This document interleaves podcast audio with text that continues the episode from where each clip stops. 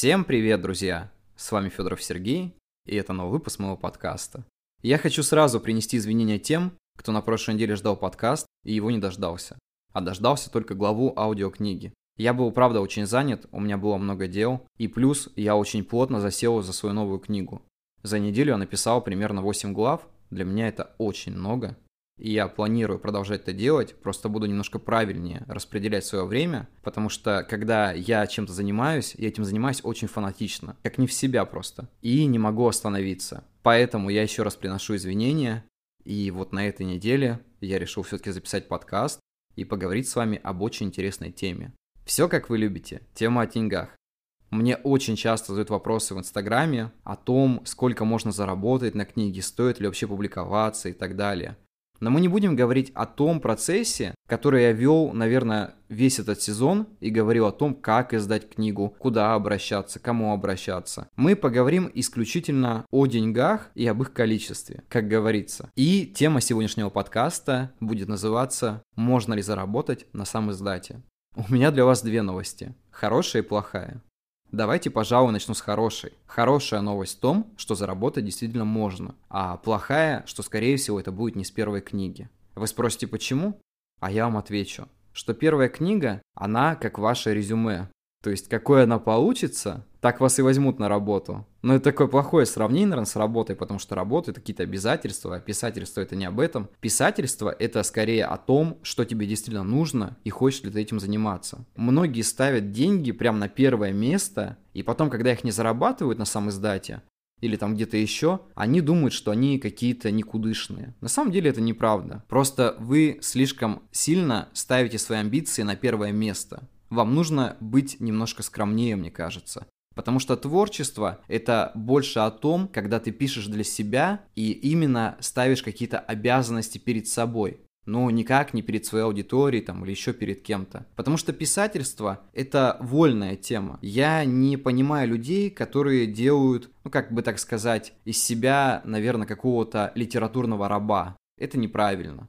Литературный раб это человек, который за ширмой пишет за деньги там какой-нибудь девочке, там блогеру или кому-то еще, у которой нет просто потенциала писать книги. Либо он есть, но она не хочет этого делать, она хочет заплатить вам хорошую сумму, за которую получает там такое произведение, которое будет просто восхваляться и говорить, да, ты молодец. Чуть не сказал имя, про кого я говорил, но ладно. Я уже говорил в прошлом подкасте, про кого это говорил, по-моему, но не буду повторяться. Вы спросите, почему я не могу заработать на первой книге? Первая книга, еще раз повторюсь, это вводный момент, который будет распространяться, скорее всего, бесплатно. Я бы, конечно, не советовал вам печатать сразу там 100-200 экземпляров и раздавать их направо и налево, потому что вы потратите очень много денег включая того, что ваша книга должна быть подготовлена. И мы уже затрагивали эту тему, мы не будем говорить об этом по сто раз, просто скажу сразу трех людей. Редактор, корректор, иллюстратор. Запомните, пожалуйста, как отче наш, просто раз и навсегда.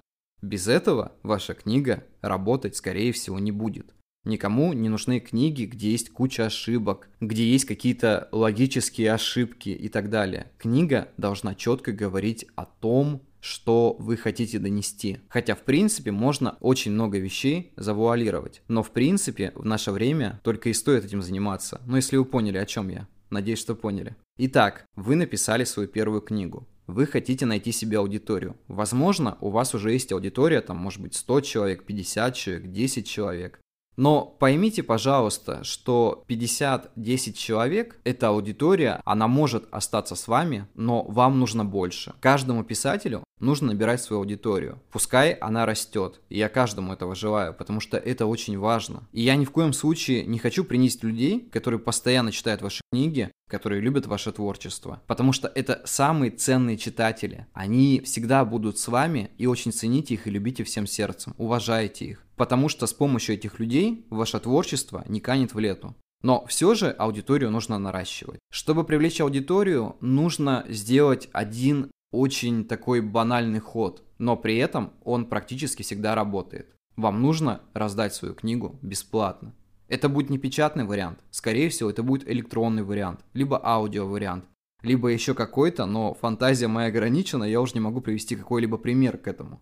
Книги, которые раздаются бесплатно, допустим, в электронном варианте, они могут передаваться в дальнейшем также из рук в руки. То есть не из рук в руки получается, а как бы, ну, я не знаю, там, с почты на почту, электронную, естественно. Также вы можете напечатать какое-то количество экземпляров для людей, которые вас уже читали, и они могут это распространить у себя в Инстаграме, там, ВКонтакте или где-то еще, хотя Контакт давно уже для меня лично умер. Скорее всего, это будет какой-нибудь Facebook, либо Twitter, либо что-то еще более развитое. Тем самым работает сарафанное радио. Люди начинают вас читать, и если им нравится, они рассказывают об этом другому человеку, третьему, десятому, и получается ваша книга, которая просто раздается, она начинает быть у людей на слуху. Хороший ход, не правда ли? Я думаю, что он действительно хороший, и тут как бы ничего скрывать. И это никакая не расчетливость, это действительно способ продвинуть себя куда-то. Потому что многие писатели, они вообще боятся публиковаться. А тут, в принципе, вы ничего не теряете. Ну, не будет на распространение, да не будет, подумайте над другой книгой. Если пройдет первый этап, и у вас уже появится такая большая аудитория, ну, может быть, небольшая, там, может быть, плюс 50, там, 100 человек, естественно, вы не сидите все это время сложа руки, а пишете новую книгу. Потому что творчество человека не должно заканчиваться на одной книге или на одном рассказе. Нужно развиваться, нужно пробовать себя в чем-то новом. Потому что когда вы что-то пишете дальше, вы продолжаете как бы путешествовать по своему созданному миру литературы. Соответственно, вы двигаетесь вперед.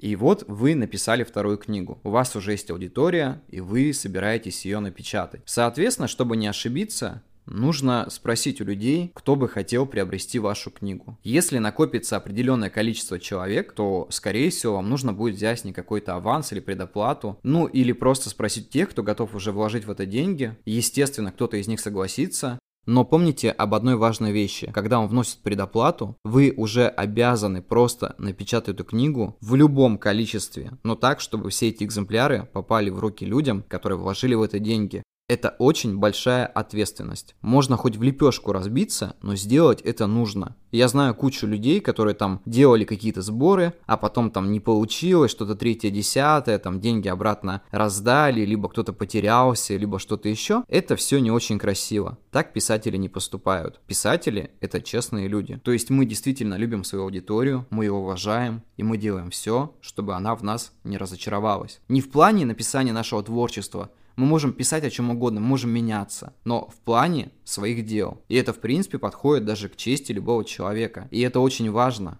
Не обманывайте ни себя, не обманывайте свою аудиторию, будьте честными до конца. Также хочу сразу сказать, что не ставьте завышенные цены на вашу книгу, потому что мы все прекрасно понимаем, что напечатать один экземпляр книги, допустим, в мягком переплете, там, ну, 200 страниц, будет стоить примерно, ну, там, 400-500 рублей за экземпляр может быть меньше, там 300 или 200, смотря в каком количестве будет тираж. И вот если сумма 400-500 рублей, не старайтесь накинуть туда еще 500. Я не говорю про доставку, это совершенно другая тема.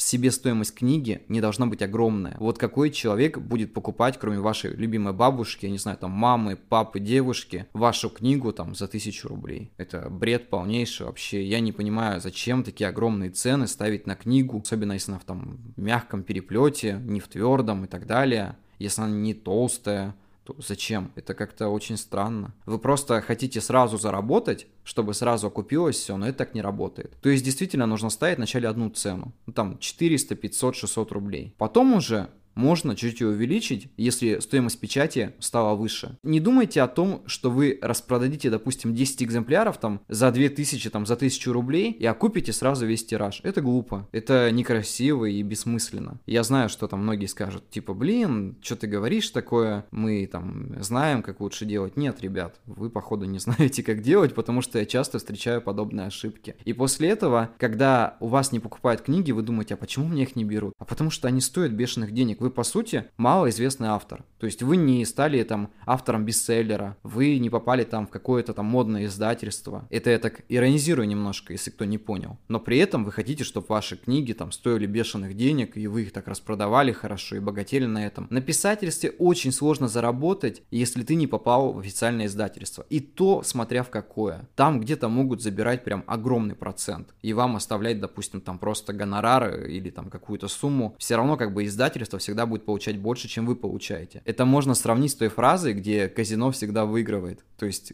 издательство всегда выигрывает. Вы никогда не будете там зарабатывать больше, чем зарабатывает само издательство, потому что зачем им вкладывать во столько, если у них не будет такого выхлопа? Они всегда прекрасно понимают, что заработают больше. Я же говорил о том уже в прошлом подкасте, как, э, допустим, берут автора сам издата, и он должен продать минимум 100 экземпляров, иначе он вообще ничего не получает. Поэтому ставьте умеренные цены. А теперь перейдем, наверное, к самому главному, сколько можно заработать. Если я вам сейчас скажу, что все зависит от количества экземпляров, там, количества тиража, вы, конечно же, там обозлитесь на меня и просто уничтожите меня. Поэтому я скажу в цифрах. Давайте приведем пример. Моя книга «Вселенский район спального масштаба» была выпущена в тираже примерно там 100 экземпляров. Я отдал за это около 20 тысяч, ну там 18-20 тысяч. И тут в дело вступает простая математика. Каждая книга была продана за 500-600 рублей, если я не ошибаюсь, это с учетом доставки. Ну то есть, грубо говоря, сама книга по себе вышла там в 400 рублей. То есть, если посчитать, каждая книга выходила примерно мне в 200 рублей. Ну, там 200 с копейками, грубо говоря. Плюс-минус. И если они были распроданы по 400 рублей за экземпляр, ну, плюс-минус, и это мы умножаем на 100 штук, мы получаем 40 тысяч. А это значит что? Значит, книгу я просто вывел в ноль. С Сатори история была немножко другая. Там она окупилась, потому что цена уже была поднята, по-моему, на 500 там, или 600 рублей. Соответственно, я окупил эту сумму. Ну, окупил немножко, может быть, там на 10-20 тысяч. Я, в принципе, от этого не разбогател. Но при этом я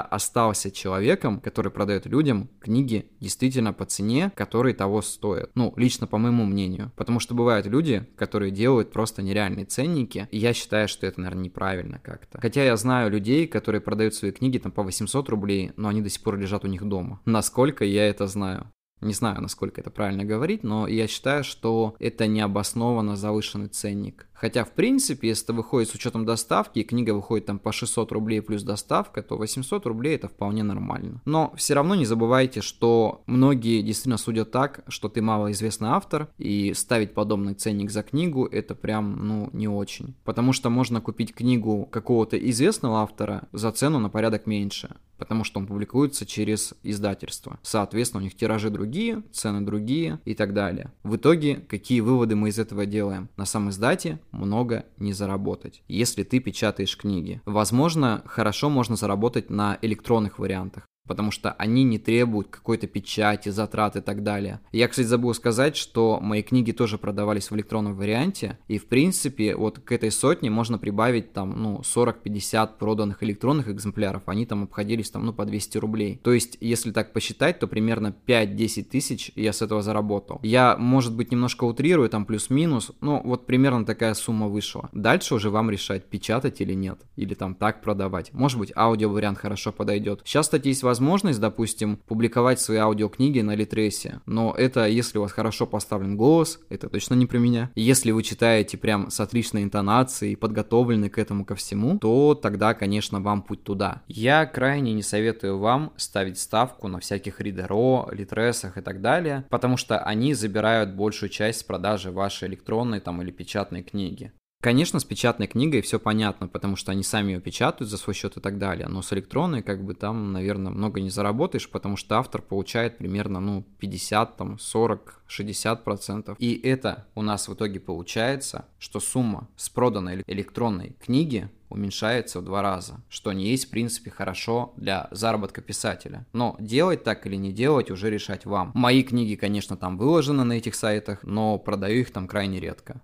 Вот так скажем. Также перед тем, как закончить этот выпуск, я бы хотел сказать пару слов о системе краунфайдинга. В чем его плюсы и минусы? Плюсы, конечно, в том, что с этого можно заработать. Соответственно, у вас будут первоначальные деньги на выпуск книги. Но тут есть две стороны монеты потому что с одной стороны действительно можно, а с другой они там свой процент забирают. И если вы не набираете полную сумму, ну, допустим, через такие сайты, как Планета и так далее, то это все аннулируется, то есть деньги возвращаются тем, кто скидывал, и, соответственно, вся эта компания была пройдена зря. Поэтому тоже задумайтесь об этом, может быть, не стоит. Я хотел это делать, когда выпускал Сатори, а потом так подумал, что нет, и сделал все немножко по-другому. Ну, как-то так. Я думаю, что выпуск был немножко информативный, надеюсь на это. Жду от вас обратно обратной связи. Всем прекрасных выходных. Хотел сказать, пока еще не забыл, что мне будет интересно услышать ваше мнение о том, какие темы подкастов для вас интересны и что бы вы хотели услышать в дальнейших выпусках. Поэтому жду от вас ответов, будет интересно почитать. Всем спасибо, я прям доволен, что записал этот выпуск, так что будем прощаться. До скорых встреч и всем пока. Пока.